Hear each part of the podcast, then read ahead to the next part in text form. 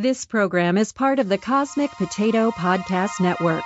For more shows like this, visit our website at cosmicpotato.com. Accessing data files. Initiating program. Welcome to Cosmic Potato, the Super Fan Talk podcast. Downloading Sean.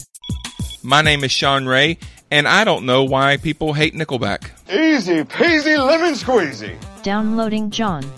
The like the one benefit to uh, getting fat is that I don't have to iron my clothes as much. If you're gonna build a time machine into a car, why not do it with some style? We've got you covered with everything from Marvel to Star Wars. I'm glad you asked that because I wanted to take this time to explain my evil plan. Downloading Rick. Did you know that elephants are made entirely out of Rocky Road ice cream? Classic films, trivia games, and beyond. He's looking at you, kid.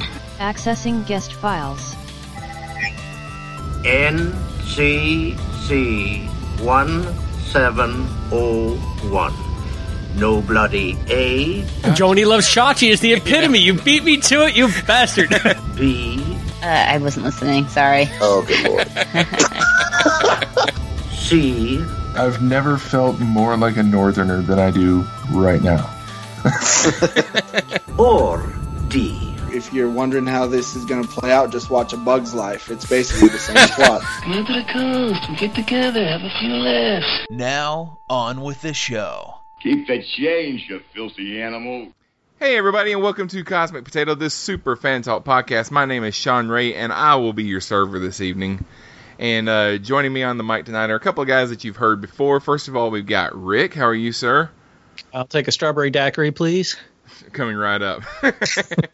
and from the World War G podcast, which can be heard right here on the network, is Troy Wood. How are you?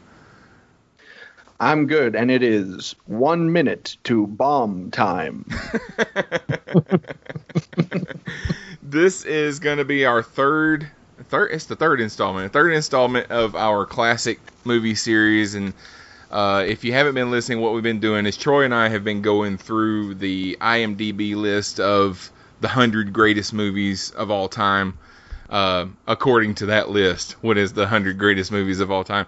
And we've done uh, about six of the movies so far. We've done two episodes of uh, three movies each. And we got to uh, noticing that this list is pretty light on science fiction. So, yes, uh, so we decided that is correct. Yeah, it is. I mean, I went back through it yesterday. There's, I don't think there's any science fiction on the list at all. So, uh, so we decided to do an episode where we're just going to watch some classic science fiction uh, movies, and uh, Rick gave us some suggestions. So I asked him to join us tonight to talk about those suggestions. So um, this month we are going to take on three classic and iconic science fiction films. This is not the definitive three. We'll do more as we go on, but uh, we're going to talk about the day the Earth stood still. The War of the Worlds and Forbidden Planet, and uh, and we'll do them in that order. so, we interrupt this program to give you a bulletin just received from one of our naval units at sea. A large object traveling at supersonic speed is headed over the North Atlantic toward the east coast of the United States. Ladies and gentlemen, this is Drew Pearson. We bring you this special radio television broadcast in order to give you the very latest information on an amazing phenomenon the arrival of a space ship in Washington. The Army has taken every precaution to meet any emergency which may develop. Just a minute, ladies and gentlemen, I think something is happening. I came here to give you these facts. But if you threaten to extend your violence, this Earth of yours will be reduced to a burned out cinder. But he's a robot. Without you, what could he do? There's no limit to what he could do. He could destroy the Earth. All vehicles, close in. Let's go. So, uh, so first we'll talk about uh, the day the Earth stood still from 1951, starring.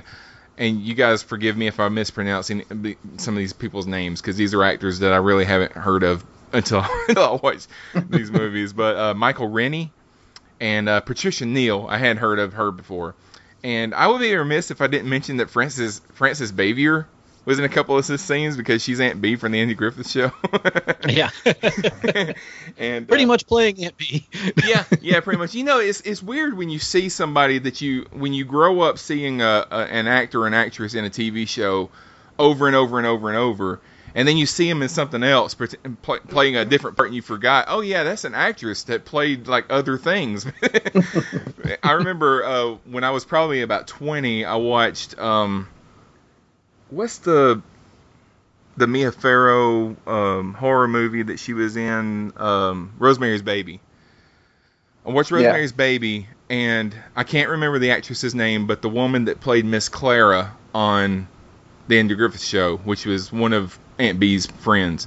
She's in that movie, and in the last scene, she's hollering "Hail Satan! Hail Satan!" and that freaked me out. Well, you know, it's it's funny you mentioned that because I- just thought of this biz- of a bizarre connection between um, the day the Earth stood still and the Wizard of Oz and what you're talking about. Because um, Patricia Neal, when I was a kid, I knew her as she did coffee commercials. I don't remember which brand of coffee anymore, um, but the woman who played the Wicked Witch of the West uh, also was the kindly uh, storekeeper Cora oh, in Maxwell House commercials. Yeah. Around the same time, and then I realized someday, some at some point in my youth, I realized, wait a minute, that's the Wicked Witch, and it was just like my little brain went. Yeah. Yeah, and I think she showed up in Sesame Street at one, at one Oh, yeah. point too. So you're like, wow. Yeah, she was on she was on Mister Rogers as well. Yeah, She made an yeah. appearance. Yep. IMDb Oh, that's right, showing her costume. Oh yeah. Yeah. Oh, what, what, was she was she in makeup and everything too, or was she just? I don't remember. I remember No, she just they just had the there, witch outfit, and Yeah. she she was talking about wearing it, and and uh, Yeah. because the he was- it- Witch of the West freaked me out when I was a kid. well, well, that that was Mr. Rogers' whole thing was we showing that you know here she she's pretending to be a villain, but she's really this sweet lady, and this is her costume. As you know, he was trying to kind of take the scary away for kids. right? Yeah. yeah. She was he was so good at doing. IMDb summarizes the plot. Um, an alien lands and tells the people of Earth that they must live peacefully or be destroyed as a danger to other planets. Obviously, there's a Wow, lot more to a it. Than distillation. yeah, yeah. IMDb is great at that. But uh, but in a nutshell, um, Cla- is it Klaatu? Am I pronouncing that Klaatu. right? Klaatu, yeah. Klaatu. Yep. He is from another planet, and I don't think they ever say what the name of his home planet is, but uh, he comes to Earth and he makes this warning. Like I said before, unsurprisingly, the first thing that we do is shoot him.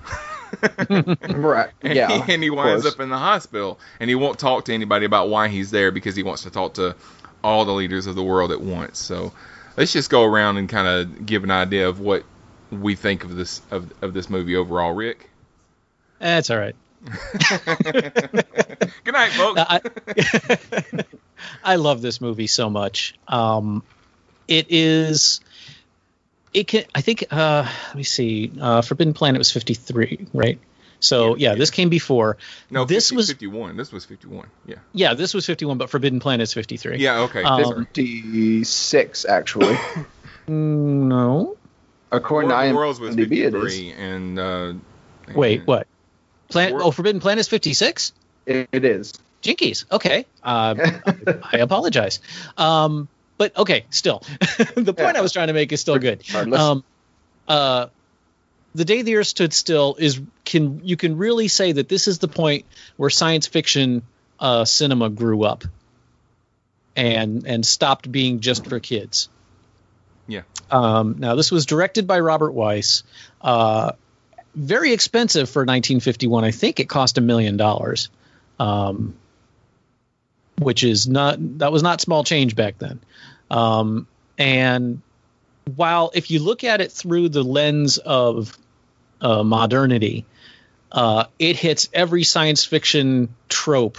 You know, the, the the flying saucer, the theremin music, the the creepy angles. Um, but this is where they came from.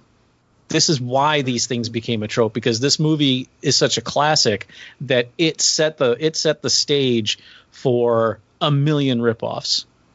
Um, you know, kind of like Alien did, you know, in 1979 when all of a sudden people realized, hey, you can do scary, you can make science fiction horror actually scary, and then you know a dozen other companies found out that they really weren't that good at doing it. Um, Day the Earth Stood Still, just it it's just this shining beacon of of um, gravitas in a sea of silly ray guns and and spaceships with sparklers for engines and stuff, and it's it's just it's a brilliant piece of cinema. Yeah, I think when it uses its special effects, I think they're a little more effective because for the most part, this movie it feels kind of small to me because it's like the alien looks like a person. You know, he doesn't look like a he doesn't have like a lot of heavy makeup and stuff like that. So he's able to, uh, you know, most of their scenes take place in like the regular city and regular houses and stuff like that. It's just kind of bookended with, you know, you've got the spaceship landing at the beginning, and then you got the stuff with uh, Gort towards the end and all that. But for the most part, the movie in the middle is just it's just a movie. You know, there's not there's not Yeah. a ton of flash and bang and all that kind of stuff, and it lets the story take over. So when they when they had a lot of money for their effects, then they were able, able to use that more effectively by by keeping it kind of centered at the beginning and at the end. Yeah. Go ahead, Troy. Um, I think just just to uh, kind of echo what um, Rick was saying, you know, uh, yeah, this is an an older film, and if you're looking through, um, you know, a lens of today, yeah, it's it's kind of goofy and it's really dated and everything, but it it still holds up in the fact that it's a good story and the morals behind the story still hold up today. Um, and when when they do show, you know, a little bit of the alien technology and the robot and stuff like that, they don't overdo it. You know, it's it's very simply done and it's done effectively. Um, and and I appreciated the fact that Klaatu wasn't this scary looking alien; that he was just a a normal looking guy with above average, or I guess genius intellect and a few few other things. But and I also appreciated the fact because I, I sometimes have issues with older films like this because they kind of tend to take a while to get going. But this one just right out of the gate, the ship lands, the army's there, and we're off and going. Yeah. Yeah, and and it's it's it's really um, I can see why it's such a uh, loved film because it's you know it, it still holds up to this day um, and uh, it's it's a lot of it really is a lot of fun it's a fun film to watch Yeah, um, I, I enjoyed this movie. I, I, I I'm always interested in a sci-fi story, like I said before, that doesn't really rely heavily on the special effects to get the story across. Um, even though it's a global story, Mhm. it's small in that you know there's there's just a few key characters. Uh, Patricia Neal said in an interview later years later that she did not realize that the film was taking itself seriously. she she thought she was making one of those 50s style sci-fi movies that came out that were a dime, dime a dozen at that time. And uh, and so that's why there's a lot of scenes where her lines when she she she seems kind of aloof with her dialogue and stuff. And uh, Yeah, and that's yeah. why she she wasn't and a lot of those scenes she wasn't really taking it seriously.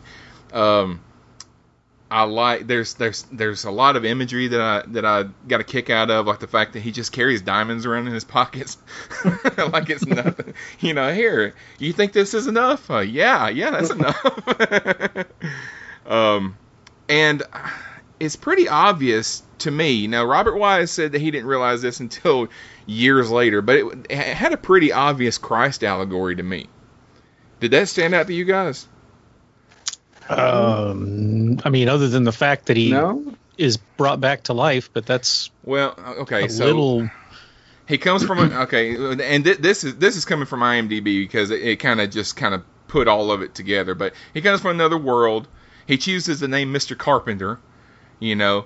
Um, Oh yeah, now I remember hearing Yeah. about this. Came yeah, I still don't believe to- it. he came to warn us about the destruction of Earth, and Mm. uh, and that we're gonna, it, you know, we're gonna face destruction if we don't believe in him, and and and that kind of thing. Um, I it stood out to me. I saw, I, but you know, like I said, I was raised, I was raised in church, so that a lot of that stuff just kind of slaps me in the face when when I see it. But uh, but yeah, the uh, the direct Robert Wise said he didn't even see it until until years later. But you know, just the fact that he says, "Yeah, my name is Mr. Carpenter," ha ha ha, Mr. Carpenter, I get it. You know. Yeah, I'm I'm I'm too much of a heathen for that stuff to stand out unless it's really obvious. well, I am I am now, but You know, like Kal El floating away from a spaceship door with his arms out to his, you know, then then I get it. yeah, yeah. hey, I I live I live in Utah, and I I still didn't make that connection. I did like when So he goes does- to, go ahead. Uh, Hey, does that mean that uh, Gort is God? I don't see now. See, I didn't. I didn't follow it that that far, but but you know, he did. I mean, he did. He died and he came back to life. Uh, his, his flying saucer is seen by people of the film, people in Jerusalem and Ju- this is from IMDb. People in Jerusalem and Judea saw flying chariots and soldiers in the sky uh, before the, the the destruction of Jerusalem in 70 AD and, and and all that kind of stuff. So that's IMDb takes it that far. I didn't take it that far. it's just like you know, he's a carpenter that came to Earth to t- to tell us, you know, stop doing what you're doing or be destroyed. Okay. Well, okay, I, I'm trying. You know, it- it's been a long time since I've read the First Testament. Who was Jesus's enforcer? Um, yeah, he had a gort. You knew about gort in in in, in second gort uh, three twelve. Thus saith Gort. Yeah. now I did like when he goes to see the professor, and that old man didn't take a lot of convincing. All all Klaatu had to do was finish his math problem, and and uh, Mhm. one line that really stood out to me is because he did not seem like a violent guy. I mean, obviously he's there to tell us uh, either stop fighting or Earth is going to be eliminated, you know, but he didn't really do anything violent, but when he's talking to that professor, he does make the comment, "What do I have to do to get everybody's attention? Do I have to wipe out New York?" you know, it's like, wow. Yeah. Um, well, that's the thing. He doesn't. He doesn't have to be violent because you know he, he says we created the the Gorts, or you know I forget what exactly how he phrased it, but uh, they they created the the Gort robots to police the galaxy and prevent anyone from becoming a threat to anyone else. They, you know, this is where the message of the movie kind of rankles a little bit. Um, you know, I, I certainly see the where it came from the atmosphere in the 1950s of you know these were made by people who either they were having to have nuclear attack drills or their children were um, you know this is this is the time when Godzilla was being envisioned when people saw firsthand what happens when you drop a nuclear weapon on on a city or two. Uh, so the idea of uh, a civilization or, or a, you know a federation of civilizations that have willingly uh, willingly abrogated their right to be violent and put that the enforcement into the hands of an unimpeachable um, uh, it- oh, what's the word I'm looking for? Like party, Emotionless. yeah. It uh, dis, di- dispassionate, yeah, third party that has you know the ultimate judgment over of life and death of a of an entire planet. Uh, I, I could see where that comes from. I'm not so sure. I to, you know I don't think I totally agree with with the message they're saying like this should happen. Um, because it, it seems to me that the movie is kind of saying we kind we, we cannot be trusted on our own therefore uh you know we need a a an eight foot tall robot and lots of them like it to make sure we behave Mhm. and while i you know things aren't a whole lot better today than they were in 1951 i still think maybe you know maybe i'm a little still a little bit arrogant to think that you know i, I like the, the the star trek future better than the day the earth stood still future Yeah. Yeah. Well, uh, like, well, okay. Let's talk about Gort for a minute. So he he's he's this powerful robot that uh, and Klaatu says that he he can destroy the planet if he wants. Um, the most we really see him do is kill a couple of soldiers with a death ray that comes out of his helmet. Uh, but he's kind of like a he's a failsafe, so he can't be destroyed even though Klaatu can. So in the event that he can't complete his task, then I guess Gort is supposed to just destroy the planet. Yep. But of course, yeah, uh, humanity's good side, mainly the kid and his mom, get to Klaatu and, and, and he tells her what the magic words are to make Gort stop his rampage. And, and the, the, the words are Klaatu Barada Nikto, which are the most famous magic words in movies now. well, they're not they're not magic words. They're say she, the the message is Klaatu's been hurt. Go get him. Right. Yeah. Yeah. But now that yeah, because they've become magic words in uh uh Army of Darkness. Yeah, Army of Darkness and a lot of other stuff. I mean, but that's probably the the big the biggest. Yeah, there were there were several three aliens on Jabba's barge in Return of the Jedi that Yeah. were named Klaatu, Barada, and Nikto. Right. Yeah. but um, so Klaatu does eventually get killed, and Gort temporarily brings him back to life long enough to give Earth its warning. Um, I really do like the way the movie ends because it's it's like there's still a question in the air as to what's going to happen. You know, we we don't know. If, well, is Earth going to do what they're told, and, or are they going to be destroyed? We don't know. That's the end of the movie. So, if Earth goes to space and there's still a race of people that fight with one another, then the planet will be erased, and, and all of that. So, I, I, I like that openness to the, to the ending where they, they didn't just define it for you. They they made you have to Yeah. kind of think about it. I guess. Well, we and we we uh, maybe should address the title a little bit because uh, many many years ago, God, I hate the thought of being able to say that phrase. Uh, in the early days of Starbase '66, we we did a, an episode on this movie and Forbidden Planet, um, and so that's that's when I, I picked up the the Blu-ray and uh, and and watched it really closely and with director's comment. Uh, one of the funniest things on the director's commentary.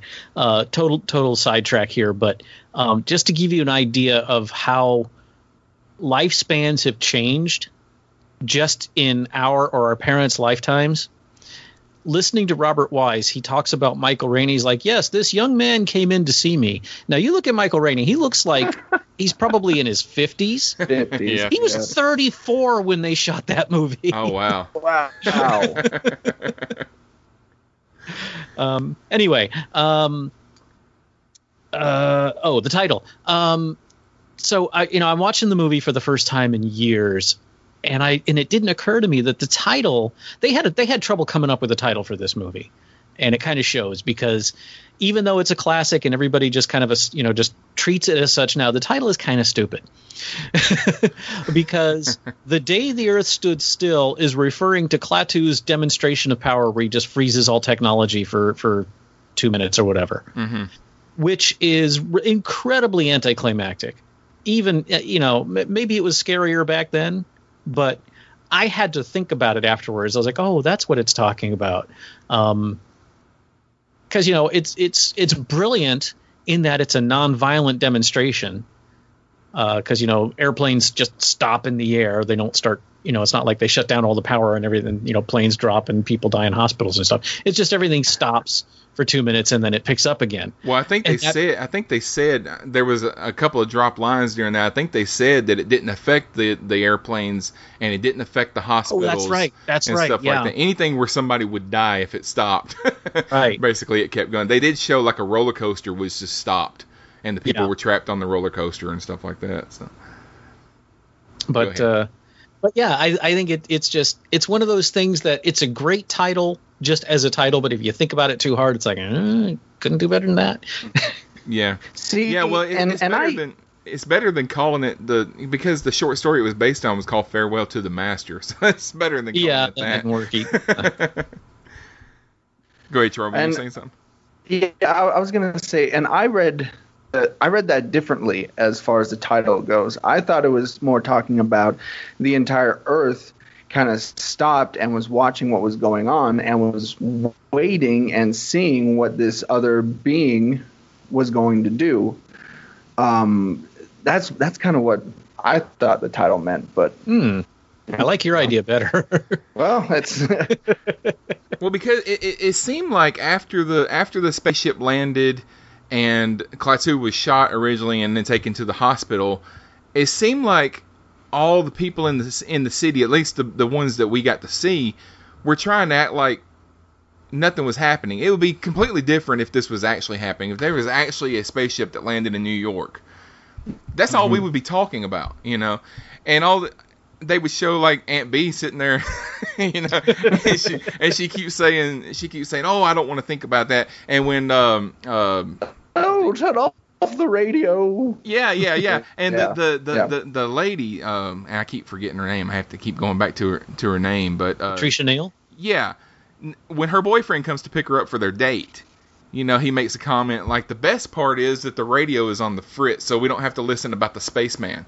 You know, it's like that's all I would want to listen to is that I, would- I would be watching CNN compl- uh, entirely, trying to hear about the spaceman. You know, Well, and and then her her son, uh, you know, goes and, and sees follows Klaatu and sees a spaceship and all that, and goes back and tells her, and she's like, "Oh, it was just a dream. You didn't see, you didn't actually see a spaceship." He's like, "No, he did. We've all seen it. Like this is a real thing that's happening." right? It's like everybody just kind of went on with their normal lives after like a day.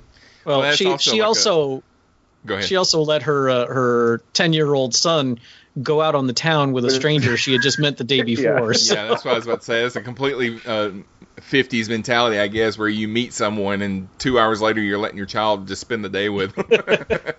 You're not going to molest him, are you? No, of course not. Great. Have a wonderful day, Tommy.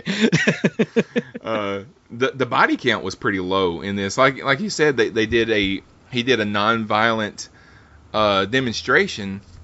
No one Mhm. really got killed. The only people that I remember getting killed are the ones that Gort, the guards that Gort killed towards the end. Guards, Yeah. yeah. And uh, and that was that was it. I mean, it was like maybe three or four people died in the whole in the whole movie. So Well, and Klaatu, if, if you yeah, well, yeah, f- for a for a movie he about will- an alien invasion, you know, that's pretty that's pretty low body count. um, I give it four stars. It's not it's not like it's not an epic, but it gives you enough to think about, and the acting is pretty good. So it's a I, I I would give it a recommend. What about you guys? I mean, I, I know what you're gonna say, but go ahead. Go ahead, Troy.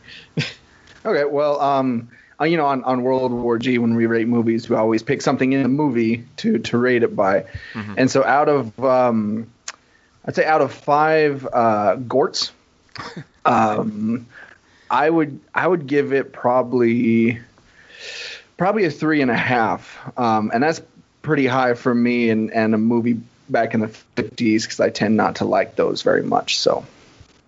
All right, You Rick. both suck so badly. Out of five, this movie gets a six. Um, one of the one of the criteria I use for judging films is its uh, its longevity. Um, You know, there are some films that became classics undeservedly so. Uh, some are classics just because everyone has said it's a classic for so long that that it just it, it just it's assumed to be, and then you watch it and it's like, eh, I I, do, I don't think this is one of them. I think this movie is a bona fide classic. Um, like I said earlier, it this is the film that showed that science fiction cinema could be something other than just Buck Rogers or Rocky Jones or or you know or any of that, you know. If you've watched any of the stuff that was being done concurrently with this, the the serials, the the the, the movies, the, it, it was all awful, and it was all aimed at eight year old boys. And this was a movie that was aimed at adults, that was made by legitimate filmmakers. It had real money behind it, uh, and it had an, uh, an adult, sober storyline. As you know, like you said, uh, Sean, it doesn't overdo it with flashy effects or unnecessary effects. Uh, I think Gort is a uh, a masterpiece of understatement and menace uh, without resorting to any of the the the you know cheesy horror tropes that were coming out of you know Bela Lugosi and and Lon Chaney and stuff like that. Uh, not that I have a problem with the I love Dracula, Frankenstein, the Wolfman, all of those things, but they were they were of a different ilk. I think this film carved a niche for itself and set the stage for what we consider to be good science fiction. And and I still think I think the film itself holds up. I think the story is wonderfully streamlined. There's not a lot of of filler in here. I mean, it's not a long movie. Um, and it doesn't waste any time. I think that the uh, the the scene with him with him finishing the doctor's calculation, uh, I think that's a that that's a the perfect way for an emissary from beyond the earth to introduce himself is to find a, you know a scientist and speak in math because that is kind of a universal language. Mm-hmm. You know, it's easy to say I'm from another planet. Yeah, right. Here's a sanitarium down the street. But when he goes and says, "Oh, your your your calculations here, you you don't know about this, so I'm going to put this in there." That's there's no way he's going to go, "Oh, you're just an you know an escapee from an asylum." he's he's going to know that this is a, he's actually what he says he is. Right. I think this movie does everything perfectly, and I don't say perfect about a lot of movies. Um, but I think this is one, and I think this gets five stars for me. Yeah, just I mean, I I don't think I've ever given any movie five stars. I always I always find some reason to make it four and a half or something like that. So, uh, well, you know that was, I mean, that was sound reasoning and and uh, a good uh, good argument there. So I'm I'm gonna bump it up to four as well. I thank you, know, sir. it's- yeah, no problem. One thing that I like to do when we do these uh, these classic shows is I, I look on IMDb and I find some facts, some like behind the scenes facts about the movie, and I picked out a few uh, for this one. So uh, the first one is that the, the role of Gort was played by Lock Martin. He was the doorman at Grauman's Chinese Theater because he was extremely tall. However, he was also very frail. He was unable to pick up Helen because he was so weak, and he had to be aided by wires in, in shots from the back where he's carrying her. It's actually like a lightweight dummy in his arms. Uh, he also had difficulty with the heavy Gort suit, and he could only stay in it for about a half an hour at a time. Well, have you like look at that thing? It, it's Yeah. you know it's it's probably half inch thick rubber. You know they didn't have lightweight uh, uh, neoprene or anything like that back then. So yeah, he was. You know it's it's kind of like uh, uh, the Gorn, the the the Gorn suit in Star Trek. Yeah. He could only uh, and uh, Bobby Clark was the name of the actor inside that thing, and uh, and you know he could only do about 20 minutes at a time before they had to take the head off so he wouldn't pass out. They just they did not have lightweight breathable costumes back then. Yeah, and back then the uh, the way it looked on camera was a lot more important than the safety of the person wearing. Oh it. yeah. Uh, just ask Buddy Ebsen from right. The Wizard of Oz. Yeah, yeah, he almost died from the aluminum dust that he had all over his face. Um, in the original short story on which the screenplay is loosely based, the robot Gort was the master.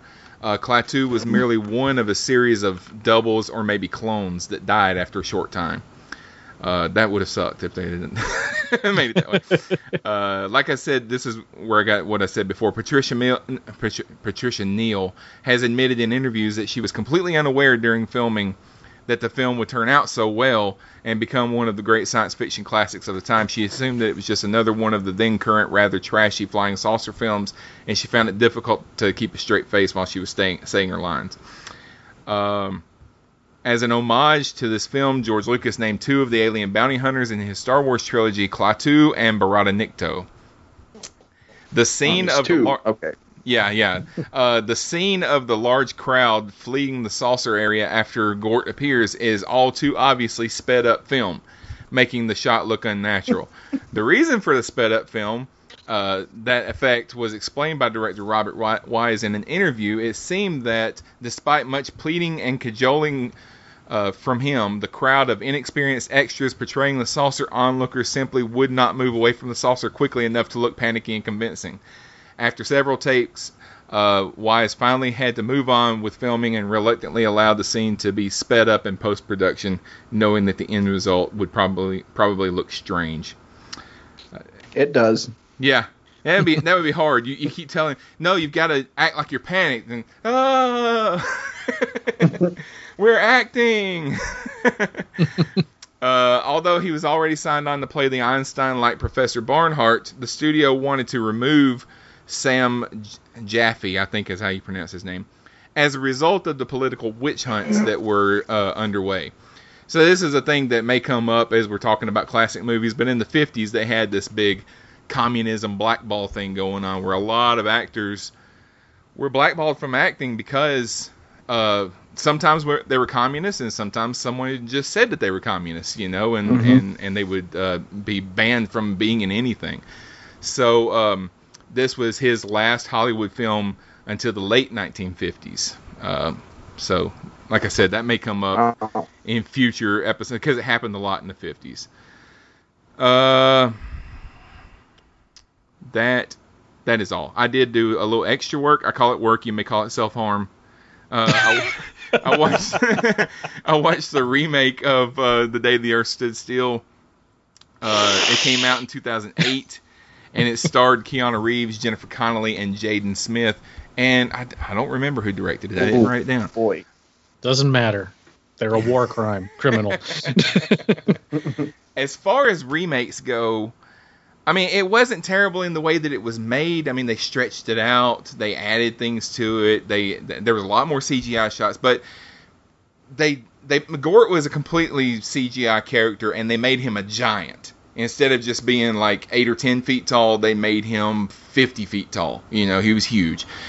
And uh, and it was dated CGI because some some of the shots of Gort make Jar Jar look great, you know.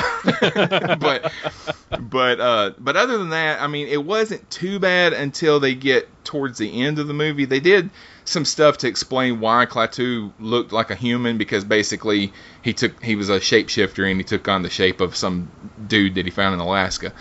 Uh, but where it falls apart is at the end, uh, his motivations are changed.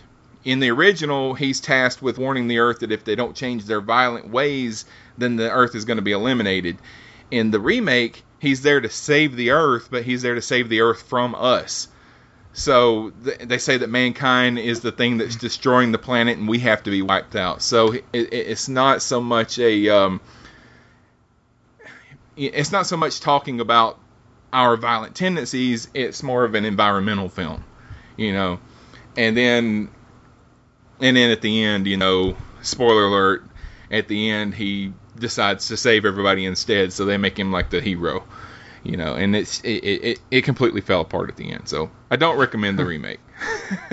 well, as as soon as I heard that it was that we are coming to destroy you because you're destroying your planet, I, I was like, that makes so none no sense whatsoever. Uh, I, I realized I wanted nothing to do with the movie and and uh, won't watch it ever unless you know it's a Clockwork Orange kind of thing where I'm strapped to a chair and my eyes are pried open. Uh, yeah. We'll return after these messages. Hey, you listener. Do I have everybody's attention now? Do you like professional wrestling? What? If so, you'll love Reviewomania, where Rob and Zach break down every WrestleMania. You'll hear about great epic matches by the likes of Hulk Hogan, And what you gonna do when Hulkamania and the largest arms in the world run wild on you? Macho Man Randy Savage, Oh yeah! Ric Flair, Get stealing, woo, wheeling, dealing, limousine right, jet flying, son of a gun. Bret Hart, The best there is, the best there was, and the best there ever will be. Shawn Michaels, Bret Hart, you are a zero, my hero. John Cena, The champ is here! Brock Lesnar, Suplex City, bitch. and so many more that I don't have time to even name. Check out Reviewomania right here on CosmicPotato.com or on iTunes, Stitcher, SoundCloud, Spreaker. It's a happening right here on CosmicPotato.com. Arriba! Hey everybody, I'm Troy. And I'm AJ. And we are the hosts of the World War G podcast, along with Colton, but he's not here right now. Yeah, so pay no attention. Uh, and we're a podcast about everything geek. We talk about uh, movies, television, video games, comic books. Uh, we got movie commentaries, the occasional taste tests, like these lovely pina colada Oreos. Just don't try the Coke ones. No. Dang, what do we say after that?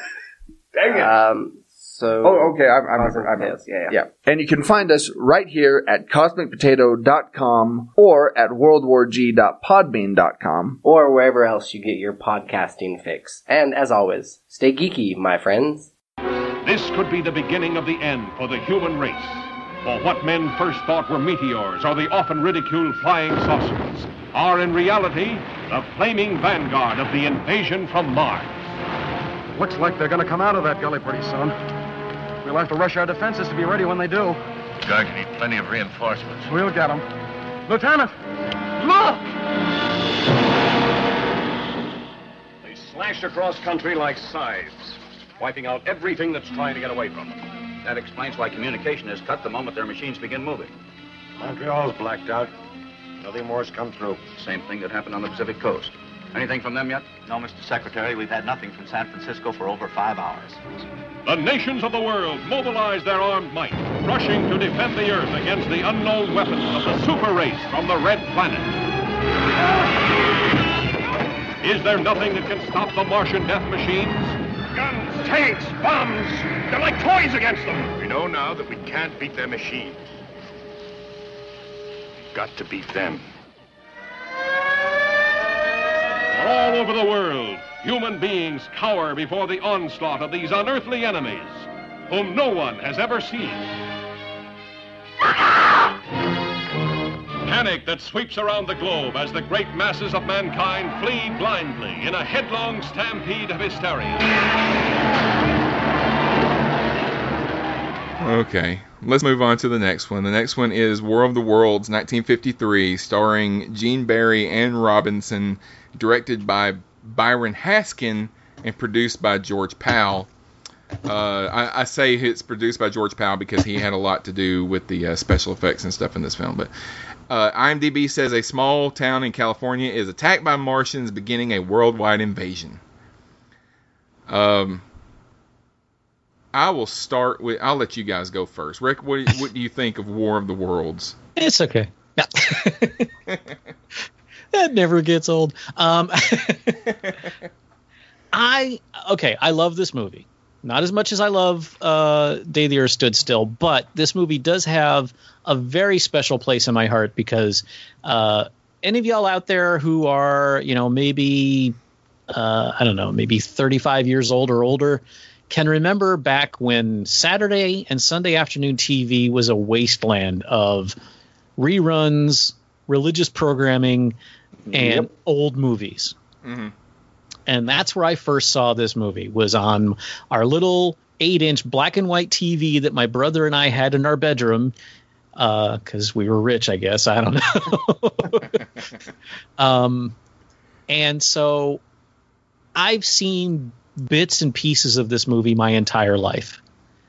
Uh, you know, kind of how later on, after after uh, the advent of cable, there's a lot of movies you may have seen the entire movie, but not all of it all at once.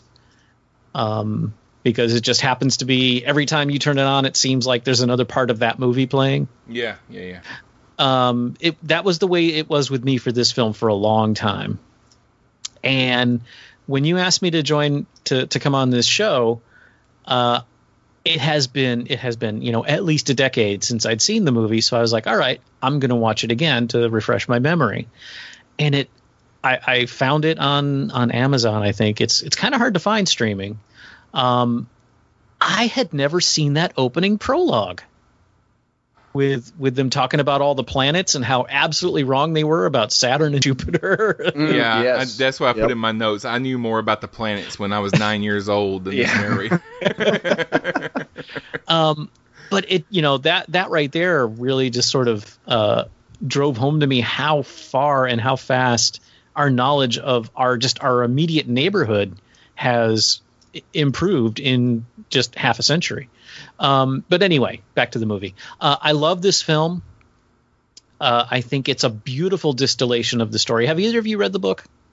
I No. read it years ago. ye- Uh, years ago. I, I don't know if I remember much about it, but I've read it a couple of times um, and listened to a an audiobook of it once. Uh, I've also could practically recite the uh, the Orson Welles radio broadcast because back before podcasts, uh, I had a, a cassette tape of that broadcast, and I l- listened to that thing until it finally broke. Uh, which it was just brilliant. And this movie is kind of a, a distillation of both. Um, and I, I think it moves really well. The, the special effects are awesome, especially for 1956. Um, but I think a lot of them hold up pretty well today if you ignore the fact that you can see wires. Is, no, this is 1953. yeah, this this came out in '53. Yeah. The Forbidden Planet came out in '56. Okay, no, yeah, but I said anyway. um, I thought this was 53. Um, oh yeah, I did say 50. Never mind. Uh, it's, it's been a it's been a really weird couple of weeks. I apologize. Um, but yeah, this was 1953. Um, you know, high def TV doesn't do a lot of these old movies fa- any favors. Um, so yeah, you can see the the you know sometimes you can see the wires holding up the the Martian uh, tripods and stuff. But I love the fact that they they even though they didn't they couldn't really do tripod you know articulated walking three legged giant monster uh, robot vehicle things like is in the book um, at least they made a they, they made an homage to it by showing that you know oh it's using magnetic fields uh, and they showed three lines coming down from them once. You know it, that's the kind of that's the kind of detail i love.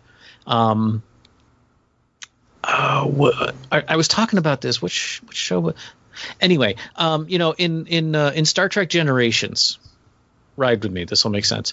Uh, uh the the the enterprise towards the end gets destroyed. They separate the ship and then the star drive section there's a, a warp core breach and it blows up. And i was not alone in going why didn't they just eject the core? Uh, because nobody thought of that uh, when all it would have taken was one line Geordi or two lines Geordi eject the core it's not working you know that would have been enough Right. yeah. and you know this is this is that kind of thing we can't do this but we want to we want to touch on that we want to establish that we're still staying true to the source material as much as we can and so we've got these these things that are floating on wires but we're gonna we're gonna say that there's three legs on them so it's still a tripod sort of that kind of attention to detail i think is wonderful in this movie uh, the sound effects of the the alien mo- uh, weaponry are burned into my consciousness from a very young age. I, I love that sound. The you know the the the energy ray w- later became the photon torpedoes in Star Trek, so I love that even more. Um, but you know all the scenes of the the three guys with the with the the truce flag getting just turned into smoking piles on the ground and and and the the, the ending in the church and, and just every scene of this movie is is, is burned into my consciousness from from childhood and so while there are certain aspects of this movie that I have now since learned are eh, not so great uh, I, I still love this movie Okay. Troy, what'd you think? Well, um, I, I, I was doing dishes at the same time I was watching this movie, and it was behind me, and I kept turning around and watching it, and eventually, uh, when you said about the three guys into dust, I just stopped doing dishes and just kept watching. So I was like, oh, this is the kind of movie we're dealing with. Oh, okay, great. And I was, I was enthralled. I, I really was. Um, I I liked how uh, bleak it got and how really how dark it got.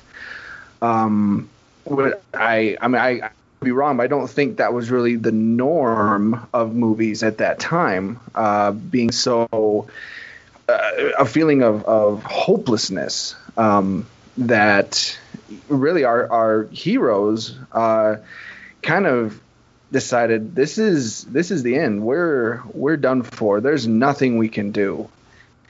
And I liked that. Whereas um, stood still, didn't quite maybe show a realistic uh, version of what would happen with an alien invasion. This one did. I mean, there was riots, there was looting, there was you know people getting beat up and pulled from their trucks in the middle of the street, and and and you know, and like you were saying, the the special effects for uh, even now, I mean, they're they're really cool looking, and it's a very uh, there's just a feeling of uh, uh, foreboding and and a feeling of this menace of these aliens, and uh, yeah, I thought it was I thought it was great. This was, and, and that's coming from the only thing I know about the war of the worlds, other than you know the in the radio broadcast supposedly causing panic was uh, the Tom Cruise movie, and so this was uh, a, a nice surprise. I put down in my notes. Okay, I, have gone back and forth. I actually watched the movie twice because I was going back and forth because I, I put down in my notes that I didn't I didn't care for the movie, but that's not a fair statement because there are a lot of things in the movie that I did like. I do like all the special effects stuff because I like I like 50 style special effects. Uh, like seeing the way that they used to do things before they had CGI to rely on for for everything. Um, all that stuff was great. I didn't like the people. I didn't like any of the people in this movie. It was like because th- th- there's a scene where they're in, like in a bunker and there's a bunch of people in there and they were looking at the ship out there. The ship's already killed, I don't know, three or four people out there. And the general comes in and he makes like some joke and then this the woman walks by and says how would you like your coffee i'm like it's the end of the world out there and you're asking him how he likes his coffee you know that kind of stuff i don't know it just, it just got on my nerves but uh but yeah i mean as far as what it was for a a a, uh, classic science fiction film that paved the way for other stuff in the future i did like that but there's just some stuff about the acting that just didn't sit well with me in this. But and I'm like you, Rick. I saw I had the cassette tape when I was a kid. I listened to probably a thousand times. uh, I wore it out when I was 11 or 12. I must have listened to it a thousand times. And I think you, you can you can you can find it on YouTube now. Oh yeah, it's it's it's not hard to find anymore. Yeah. Um. So, it, like I said, it wasn't it wasn't the special effects. I'm a guy that likes all that you know all the old uh, special effects type stuff. It's just it's just the like like you said at the beginning the the narrator stuff. Now I know in the 50s they didn't know as much about the solar system as we know now, but he made some claims that were just I mean, like he said that that Mercury is hot enough that it would be molten rock. I'm like, well, if it would be molten rock, then the planet would be molten rock. It wouldn't. well, well, no, he, he he said it's hot enough to melt for for to melt lead to melt lead. Okay, okay. Which that's that is absolutely true. um, but, but, the fact he, that he, said that like the, the Jupiter and Saturn had, yeah, yeah, the surface of Jupiter doesn't have a surface, not as far as we know. You know, we've never landed there, but you know, it's a gas giant, so effectively yeah, would and, go through it. But and and didn't one of the planets he said had like uh, volcanoes or lava or something? That he was talking about Jupiter. He said Jupiter's surface was. What it was, yeah, yeah, yeah. I'm like, yeah. no, it's not. it, it is fundamentally not that. yeah. but also remember in 1953 we didn't even have a satellite yet so yeah what, yeah I, mean i know we know a lot true. more about the planets now but i think they they just made up some things. Yeah. Um so now I, um, I do want to i do want to comment on your your the, uh the, general being and being kind of nonchalant. Um I think that was on purpose um, because before they started attacking the the uh, the the Martians, they were like, "Well, we're the strongest arm, you know, we're the strongest military in the world. These things are in for a shock." Uh, and it isn't until the you know the the nuclear attack does absolutely nothing that they realize just how screwed they are. Yeah. Um, yes, so I, I kind of thought that that scene was was uh, it, it, was less a matter of don't they get it and more a matter of here is our hubris before we're about to be knocked down to one last gasp before humanity goes out for good, which was the whole premise of the book. Yeah. Um, Now the the the Tom Cruise movie, I have to say I didn't hate it. I rewatched it for this. Yeah. Uh, I you know I haven't seen it since it came out. I saw it in the movies in, in the movie theater. Uh, I haven't watched it since. I haven't felt the need to, but it wasn't terrible, and it did a couple of things that uh, previous adaptations couldn't. Uh, the book talks about this noise that the walking machines make that wasn't as much a weapon on its own and they did that in the Tom Cruise and they they did a really good job with it that that horrible horn noise that the things made Mm-hmm. um, the book also talks about that the that the Martians were using people as food and that was in the movie um, Right. I think the the biggest problem the movie had is is just that the you know when H.G. Wells wrote the book, germ theory was was cutting edge technology. People were just starting to realize that diseases were caused by microorganisms, um, and so he put that into his science fiction novel as something revolutionary. Um, you know, now a hundred years later, it's not that big a deal, and we're like, really, they don't have space spacesuits or gas masks. um, so it, I don't think. I think maybe it was a mistake to try to do the, you know, try to update the film while keeping that ending, but not having that ending would be such a violation of the story. I think it's kind of a catch twenty two, and we should just either stop trying to update it or uh, you know if you want to do a war of the worlds that takes place in 18th century london go for it um, or 19th century london i would love to see that but stop trying to bring it into the modern world because it makes about as much sense as freaking signs did yeah, yeah. Well, the, the okay. So the Tom Cruise movie, the Spielberg version, is not a remake of this. It's just a readaptation of the book. And Yeah.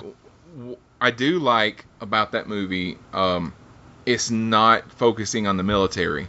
It's focusing on the regular people.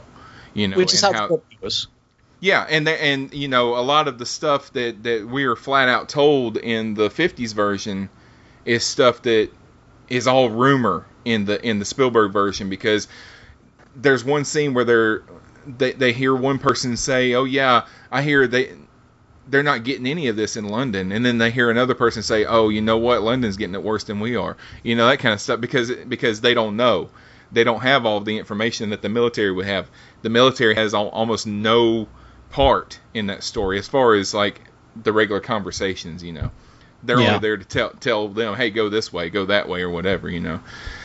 So I did like that part, and it was it was a decent movie. I liked I liked the movie, but um, yeah, you're right about it uh, not working in a modern setting. That time that type of story. Now when when that came out, I don't know if you guys have ever heard of Asylum Films. I've talked about it on the show before, but Asylum Films is this film company that likes to um, whenever a big blockbuster film comes out, they like to make something that they can Rip- put on the shelf off? right next to it. Yeah, Rip off, yep. Yeah. They were big when Blockbuster was still out because oh yeah you put War of the Worlds on the shelf at Blockbuster, and right next to it would be their version of War of the Worlds, and it did take place in the 1800s.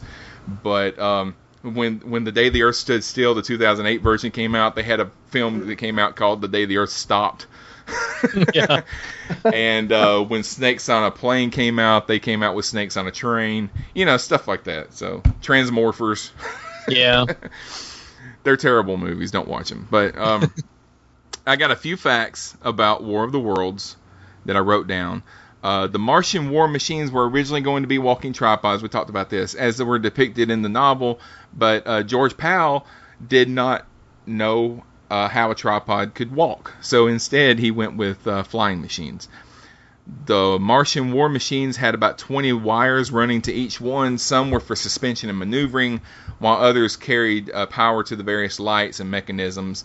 This was produced before there were lightweight circuits and sophisticated radio controls.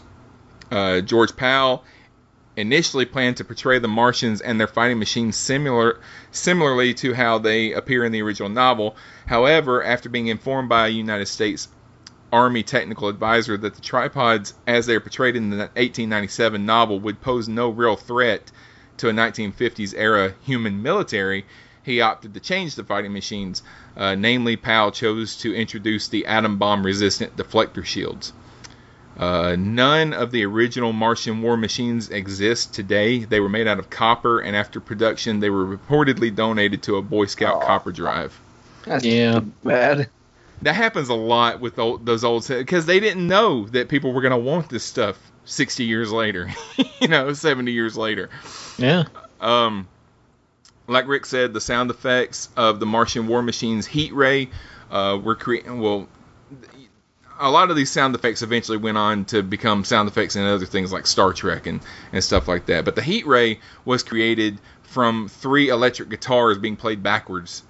And the sound of the Martian uh, screaming after Forrester hit it with a mi- was a mixture of a microphone scraping along some dry ice and a woman's scream being played backward. And uh, and like I said, a lot of these sound effects became uh, stock stock effects that are still used today. Uh, filming was halted briefly two days into filming when Paramount discovered that its filming rights of the novel were only for a silent version. Whoa. Yeah, they, they, they, they quickly resolved it through the kind permission of the H.G. Wells estate and probably some money. uh, the name of the protagonist, Dr. Clayton Forrester, was borrowed by, by the popular series Mystery Science Theater 3000 to be the name of their villainous scientist. Uh, Ann Robinson is the only member of the cast to reprise the same character in the 1988 weekly TV series War of the Worlds 35 years later, which I never saw. I never you did ever either. watch it? You never watched it? No. I didn't even hear about it until well, when I finally heard about it was in 1991 ish, uh, when I was in the Air Force, and I was too busy, so I didn't see it. Yeah. All right. Um, the third one on our slate for tonight. Well, are, are we gonna rank? Are we gonna rank this one? oh yeah, go ahead, rank it. Uh, okay, I I am not going to give this one a five, uh, even though I love this movie very much. Um, something I didn't remember from it, and watching it this last time, re- it really stood out, was all of the religious stuff at the end. Mhm. Um, yes. and that H.G. Wells was a very famous atheist, and he did not put any of that stuff in his book, and it was not in any, it, you know, it wasn't in the in the the radio broadcast, uh, and it was so heavy-handed uh, that it kind of spoiled it a little bit for me. Um, so I'm I'm to give I've, I've got to give this one a, a 3.5. It, it was a great movie, but the those last few minutes where they just really had to drive home the God saved man by his wisdom and blah, littlest blah. blah. I was like, oh, jeez. Yeah, I think the Hayes Code for that. and they did a lot of that. So, go ahead, Troy. Um, uh, yeah, I, I when when it came to that part at the very end, I actually said out loud, like, "Well, that took a weird turn." um, so out of uh, for me, uh, out of uh, five uh, tripods, um, I would I would give it. I think yeah, I'm I'm at a three. Um, I I really I really enjoyed it uh, for what it was. Um, I mean, like I said when I was I was talking about it, I enjoyed how kind of dark and bleak it got. Um, but that being said, this will probably be the only time I watch it. So Yeah, I think I think I'm at a three and a half. Just just because, like I said, some of the acting I did, did not sit well with me. The special effects were good for the time. I think it was an important movie for films that came after that. But I'd have to I'd stay at three and a half. Imagine yourself as one of the crew of this faster than light spaceship of the future, sharing their curiosity to know the unknown, their tension, their readiness for inconceivable adventures. Sir, we're being radar scanned. United Planets Cruiser C-57D, J.J. Adams commanding. Who are you? Morbius of the Bellerophon. Oh, Dr. Morbius, my orders are to survey the situation on Altair 4. Commander, if you set down on this planet, I warn you that I cannot be answerable for the safety of your ship or your crew. When you reach the Forbidden Planet, you will meet Dr. Morbius, played by Walter Pidgeon. The doctor is sole owner of this fabulous world. Anne Francis is his alluring daughter, Alta. who has never seen a young man till she meets Commander Adams, played by talented Leslie Nielsen. Come on in. Didn't bring my bathing suit. What's a bathing suit? Oh, murder. You will meet a charming character in The Robot, able to produce on order 10 tons of lead or a slinky evening gown. Always at your service. It must be the loveliest, softest thing you've ever made for me. And fit in all the right places. With lots and lots of star sapphires. Star sapphires take a week to crystallize properly. Would diamond or emeralds do? You explore all the wonders of a vanished civilization. You travel deep down into the heart of the Forbidden Planet to discover the incredible marvels of this lost genius race. These magnificent scenes in striking Eastman color stagger the imagination. 20 miles. Look down, gentlemen. Are you afraid? 7,800 levels. Yet the wonders of the planet Altair 4 conceal a strange and evil force, unknown, irresistible. The last one on our list is Forbidden Planet from 1956, starring Walter Pidgeon Anne Francis, Leslie Nielsen, and uh, directed by Fred Wilcox. Leslie Nielsen. yeah. When, when I when I saw this, I saw well, I watched the trailer before I watched the movie, and I was like, Leslie Nielsen. Well, you kids don't realize he was a serious actor before the airplane movie. I never saw him do anything serious. Now I know I have seen a uh, clip of him auditioning to play Pharaoh in the Ten Commandments, but that's the only time that I've ever seen him do anything serious. And uh, so the fact that he was in this, you know, I kept expecting him to make a farting noise or something like that. No, he, really he happened. was very he was a very very successful leading man in the 50s and 60s. This is a movie that I've heard of many, many times, but never actually got around to watching it. So I was glad that, that we put it on the list. I liked the movie. I especially liked that we didn't have a bunch of scenes at the beginning where we're watching the crew take off from Earth and saying goodbye to their family and all that kind of stuff. Because it's almost it's almost episodic. It's almost like we're watching an episode of a of a series. Like this is the middle part. You know, um, we didn't we didn't see where they took off. It just picks up, you know, at the beginning of their mission, you know, and I like that. Uh, I thought that was a great idea. But the the plot is that Earth hasn't heard from one of their ships that came out this this way of the galaxy for a couple of years, you know. So they send another crew out, another ship out to find out what happened to him. And um, what they find is that is he the commanding officer? Is the is uh, what's his name? I did not. Know. Can you be a little more vague? The, the the guy that they find on the planet was he was he Oh, the commanding Morbius. officer? Yeah. Uh, They find- I, no, I, don't, remember if he was the commanding officer or if he was the scientist. Anyway, they find him and they find his daughter. Everybody everybody else is dead. They've been killed by some kind of monster, uh, some kind of an attack. So there's a lot of stuff here that audiences hadn't seen before. You know, the um, it's it's a story about humans, but it's not anywhere near Earth at any point. Uh, it's a story about a flying saucer, but we're the aliens. You know, but that was a cool touch. So let me go. And Troy, I'll start with you. What did you think of uh, Forbidden Planet? Yeah, it was okay. Uh, um, Pulled a Rick. That's all right. had, to, had to do it. um, no, uh, it it felt like when I was watching this, like this feels like an episode of Star Trek. Like it really does.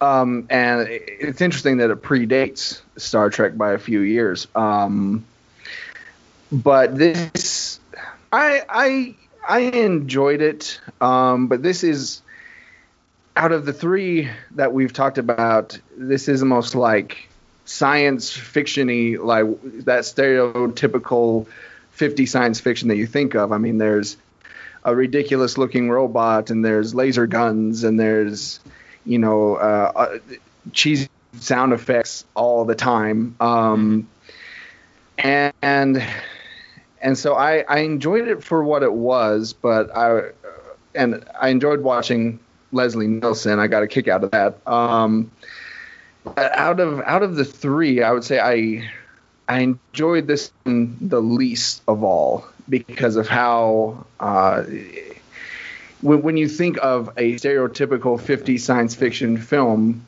this is the kind of stuff you think of, and so it was it was pretty cheesy. I'm not gonna lie. All right, Rick. I, I can't argue with that. Um, and you're absolutely right. It, it not only does it does it play like an episode of Star Trek. Uh, Matt Jefferies, who was the the production designer, the art, artistic director of Star Trek, uh, took a lot of cues from from Forbidden Planet. This this It def- you know it definitely shows. yeah. Um, so like the first time I saw this movie, oh geez, I don't remember how long ago it's been. Um, I, I I was more than amazed at how Star Trek like it is. Um, and you're right, it is some classic '50s cheese, but it's it's about as good as as the '50s cheese could get. Um, you know, it had a huge budget, nineteen one million nine hundred thousand dollars, uh, which again for 1956 is just a staggering amount of money. Um, its scale was unlike anything seen before. Uh, you've got quote unquote real actors Walter Pidgeon Anne Francis Leslie Nielsen. Uh, you've got uh, a couple of a Star Trek connection in Warren Stevens, who was uh, Doc, Lieutenant Ostrow on the ship. He went on to play uh, Rojan in the Star Trek episode by any other name. If you're a TOS geek, you'll know what I'm talking about. Um, also had Richard Anderson, Anderson, who would play Oscar Goldman in The Six Million Dollar Man was Chief Quinn. Uh, you had a ship that was set up like a naval vessel, which was a was kind of a, a, a first, and was something that Roddenberry cribbed very blatantly. Um, yeah, and I liked how it start. Like you said, I like how it started in the middle of the story. It you know there's what they call a late point of attack, which is the, the things are already in motion when you join the show. You don't need the launch from Earth and stuff. The voiceover establishes this has been going on forever, and this is just one of many ships. And so, uh, you know, you don't need to waste time with with a whole lot of backstory. Um, you know, it is it it and, and it's the you know this is no great revelation. This is the Tempest in space. The the the you know they they took Shakespeare's The Tempest and they put it on this planet and added the science fiction stuff around it. Um, I enjoy this movie. It does get a little tiresome at times. I will grant you. It, it's not an easy watch. Um, I you know I. I'll if I need to watch it for a reason, I'll sit down and watch it all the way through. But usually, if I'm watching this movie, it takes a couple of days to get through it because it it does get to be a bit much after a while. Um, but you know it's not any of the actors faults they play it deadly serious but not overdone i don't think. Um, the effects for the most part hold up. There's some really impressive matte painting work and some some really cool uh, miniature work. The id monster if you're a fan of Jonny Quest it's kind of hard not to go hey that looks like i saw that thing.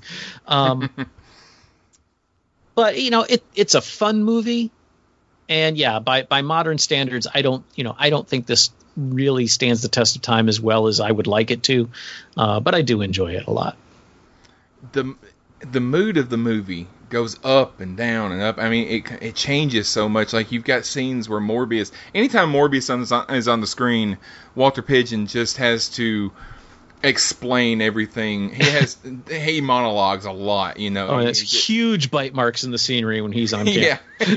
yeah. and then you've got and then you've got scenes with uh, Robbie the robot and and the ship's cook that are like comedy scenes or well hey make me some whiskey you know Yeah. like- and then you've got the scenes with the girl like like the guys on the ship want to pass this girl around like a football you know she gets kissed by a little everybody. rapey. yeah A little Yeah. rapey. And then uh, and then you've got and you know and then you've got the, the the scenes where somebody on the ship you can hear them screaming because they're being murdered by this monster. So it's like it goes up and down and it's it's it's comedy it's horror it's romance it's comedy it's horror it's romance you know back and forth. So uh and overall I enjoyed the movie you know j- just a, as a whole. It's just I, I was like man I'm really tired watching this movie Now, did you know? And I, I'm I'm trying to find uh, on IMDb here that they don't seem to have any triv- any trivia. Well, I guess they do. There it is. The guy who designed uh, Robbie the robot is also the same man who designed the robot for Lost in Space. Yeah, I read Yeah. that, and I think I- didn't they have? you can see it. Yeah. didn't they have a like Robbie? Wasn't Robbie reused in an episode of Lost Oh in yeah, Space? yeah. He showed up on Lost in Space at least once, maybe twice. I, I, it's hard for me to remember. Yeah. But uh, let me see. Does it? Uh, I'm looking through the, the trivia now. You would think a guy a guy that talks the way that Morbius talks, if he created a robot, he would name it something other than Robbie. Uh, yeah. um, but it, but it's still, you know, at the time, you know, if you again, if you look at some of the the, the serials from the 50s and the, the 40s and the 50s, uh, robots were basically, you know, like tin cans with dryer ducts for arms and stuff. So the the Robbie the robot uh, cost one hundred twenty five thousand dollars uh, to make, which in 1956 was a ton of money um, for a single film prop. And uh, and I mean it it it holds up.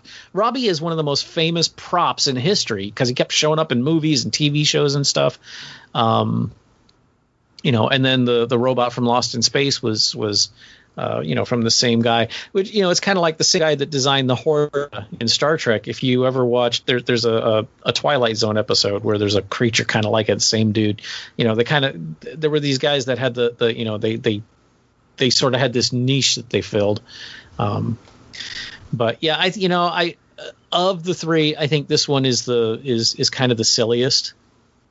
Um, and then there's that whole bit with with uh, uh, what what's the girl's name? Anne? Is it? Uh, no. Um, she's got some kind of real space kind of name. Altaira. That's right, Altaira, because they're on Altair. Um, you know, she falls in love with with Leslie Nielsen's character for no real good reason. Nope. because he's the leading man.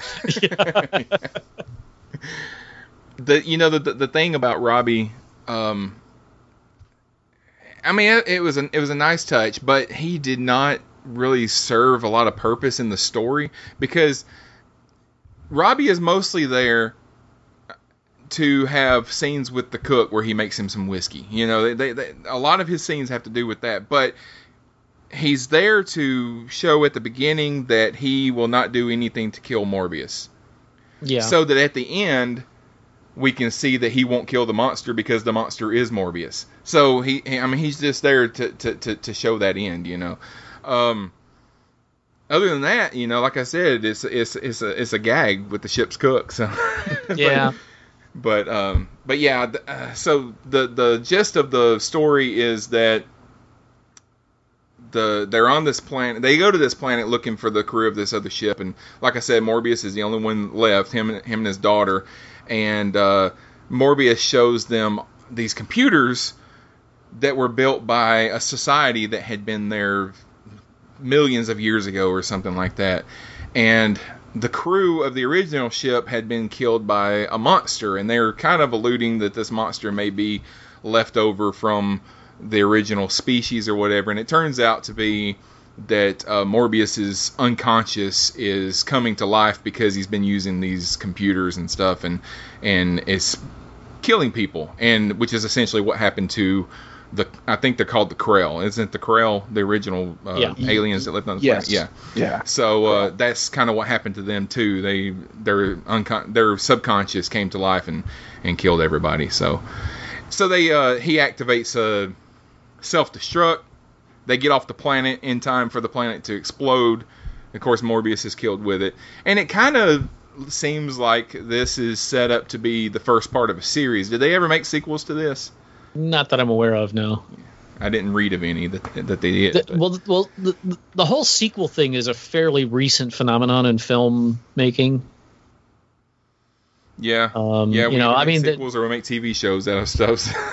yeah, I mean, I, I guess like the the creature from the black, you know, there were horror sequels, um, but not a lot of like mainstream movies got sequels back then. I know that they there was there was talk of making a remake in sometime in the last ten years or so that that fell through because of a if I if I read it right there was some kind of a merger and the merger caused some of the scripts to kind of fall through the cracks and that was one of them so it didn't happen. Yeah, I don't know that it needs to. I mean, I mean, uh, okay. I, I saw a comment on Facebook today. I, I think maybe it was one of your conversations, Sean, talking about uh, Solo and, and how it, it it people were saying it didn't need to happen, and, and you were saying, well, does any film need to happen? Yeah. uh, but you know, some some films really say what they have to say, and I don't think there's any any you know real reason to update or redo it. Um, Forbidden Planet really didn't break a whole lot of ground. Uh, it, it broke a lot of ground technically, uh, you know, with the, the look and the feel and the visuals.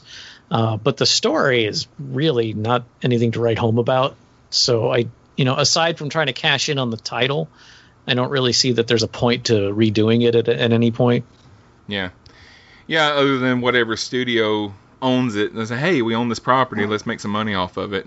Yeah, that's uh, that's what they would. That's what they did with the Day the Earth did. Still, you know, like, hey, we we own this. Let's let's do it. So yeah, and look how well that worked out. yeah, really. Here are some facts about Forbidden Planet. Uh, the film marked one of the first times a science fiction product, project had received a large budget. We talked about that. The genre had rarely been taken seriously by studio executives, and sci-fi films generally received the most meager of budgets. The critical success of this film convinced many in the film industry that well funded science fiction projects would be successful. Um, Star Trek creator Gene Roddenberry has been quoted as saying that this film was a major inspiration for that series. Perhaps, not accidentally, Warren Stevens, who plays Doc, would later be a guest star in uh, by any other Any name, other as name, you said. um, yeah, where the true shape of the alien Kelvans, like the Krell in this movie, was implied to be extremely non-humanoid but never shown. 1701, which is the serial number of the Starship Enter- Enterprise, allegedly comes from the clock mark 1701 when C57D enters orbit around Al- Altair 4. I have a problem with that particular bit of trivia, but uh, I'll let it go. the movie was filmed on the same stage in which The Wizard of Oz had been filmed 17 years earlier. The set of Altaira's garden is a reuse of the Munchkin Village from the from The Wizard of Oz. Uh, the model of the flying saucer style Earth space cruiser was reta- retained by the MGM prop department and subsequently used in a number of productions on the MGM lot, including the Twilight episode To Serve Man, uh, Robbie, Robbie the Twilight Zone episode. What did I say? Just Twilight, and that's a whole different franchise. the, the Twilight Zone to serve man. Um, Robbie the Robot, his ground transporter, and crew uniforms would be used on the Twilight Zone as well. Uh, this was Leslie Nielsen's motion picture debut. The planet on which Edward and Altaira Morbius uh, live is Altair 4, which, according to Star Trek Deep Space Nine, is also a Federation planet. Uh, director Fred Wilcox consulted with scientists uh, before making the decision that the planet's sky would be green. In an interview, when asked why the film was so successful, both audi- with both audiences and critics, Anne Francis responded, "From the first day on the set, we were told to take it seriously." Well, of course you take it seriously. I mean, Well, it was Uh, a different world back then. Uh, Yeah. you know, the, the the the studio system kind of lent itself to both abuses and people who you know your job wasn't online necessarily if a movie you made didn't work because you had five more that you were obligated to do. Right. So it was kind of easy to, to phone it in back then. Easier anyway to phone it in back then. Right. The famous poster of the film shows a menacing robot carrying a struggling pretty girl, a staple of monster movie posters from the 50s. In fact, no such scene occurs in the film itself, and the robot portrayed in the poster is, of course, actually the very likable Robbie the robot. Uh, in preparation for the film, uh, in prepara- in preparing this film for, for production, excuse me, I can't talk now. MGM borrowed a print of this island Earth from Universal pictures. Did you guys have you guys ever seen This Island Earth? Oh, it's so bad. Yeah, yeah. The only time So I've ever bad. watched it was an episode of Mystery Science Theater Yeah. 3000. But uh, according to various sources, when the crew members are firing at the monster and it roars menacingly, moving its head from side to side before it ultimately kills two of the crew members, the actions of the monster are an inside joke and actually mimic those of Leo the Lion, the MGM mascot, who appears at the beginning of this and every other MGM films. uh, the body count was seven, the tiger, five crew members, and the and Morbius. So, which I forgot about the tiger. Yeah, there were there was a tiger that apparently uh, she had some kind of psychic power that it wouldn't harm her. Yeah, but she was There- never in the same building with the animal. It was it was they were composited together. Oh yeah, yeah, I'm sure. There was oddly a lot of Earth creatures on that planet for some reason. Right. Yeah. All right. Deer and a monkey. What do you guys rate this movie, Rick? Uh this is a hard one because I mean it is a classic and it has stood the test of time, but I think it's I think it's more one of those classics like I was mentioning earlier that it's a classic because people have considered it a classic for so long no one questions it.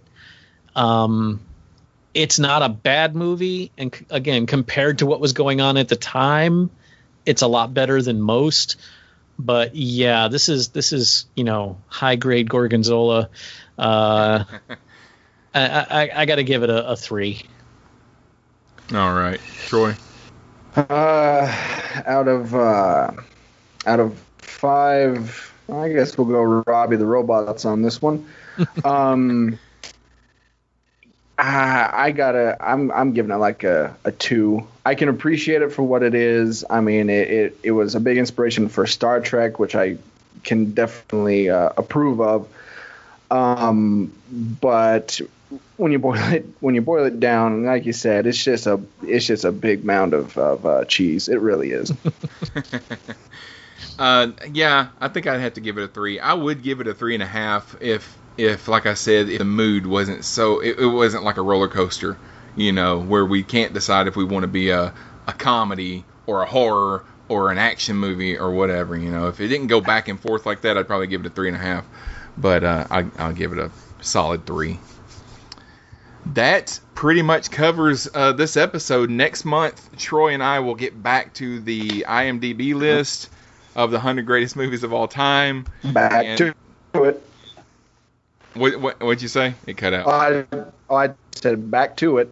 Yeah, yeah, yeah. Wait till you hear the three that we're going to talk about.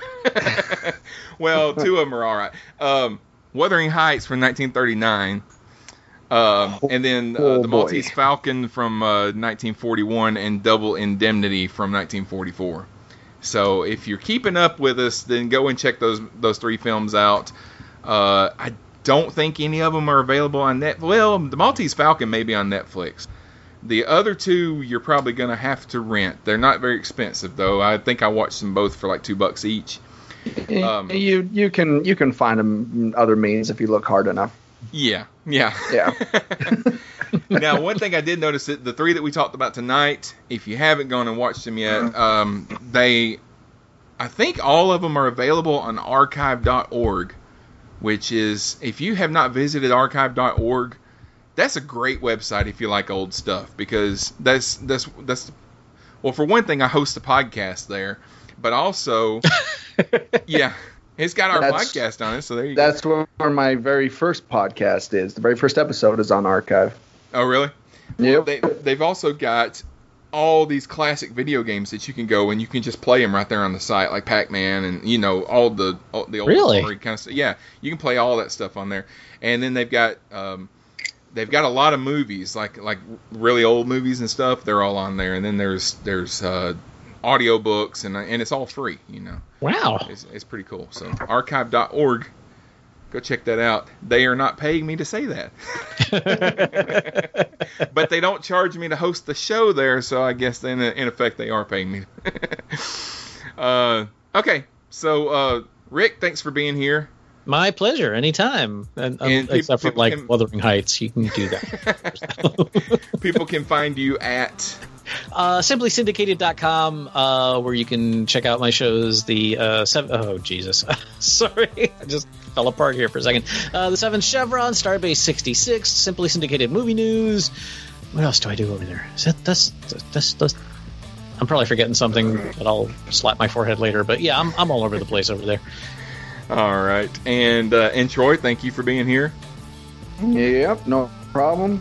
And Uh, you can, find listen to World War G at at uh, worldwarg.podbean.com or right here on the Cosmic Potato Network. All right. And make sure you guys leave us a review on iTunes. Send us an email. Let us know what you think. Uh, you can write us at mail at cosmicpotato.com or you can send us a, tw- a text or a voicemail to area code 205 642 8380. And that's it for us. Be sure to join us next time on the show. That's it. Bye bye. Bye. Klaatu Barada Nikto.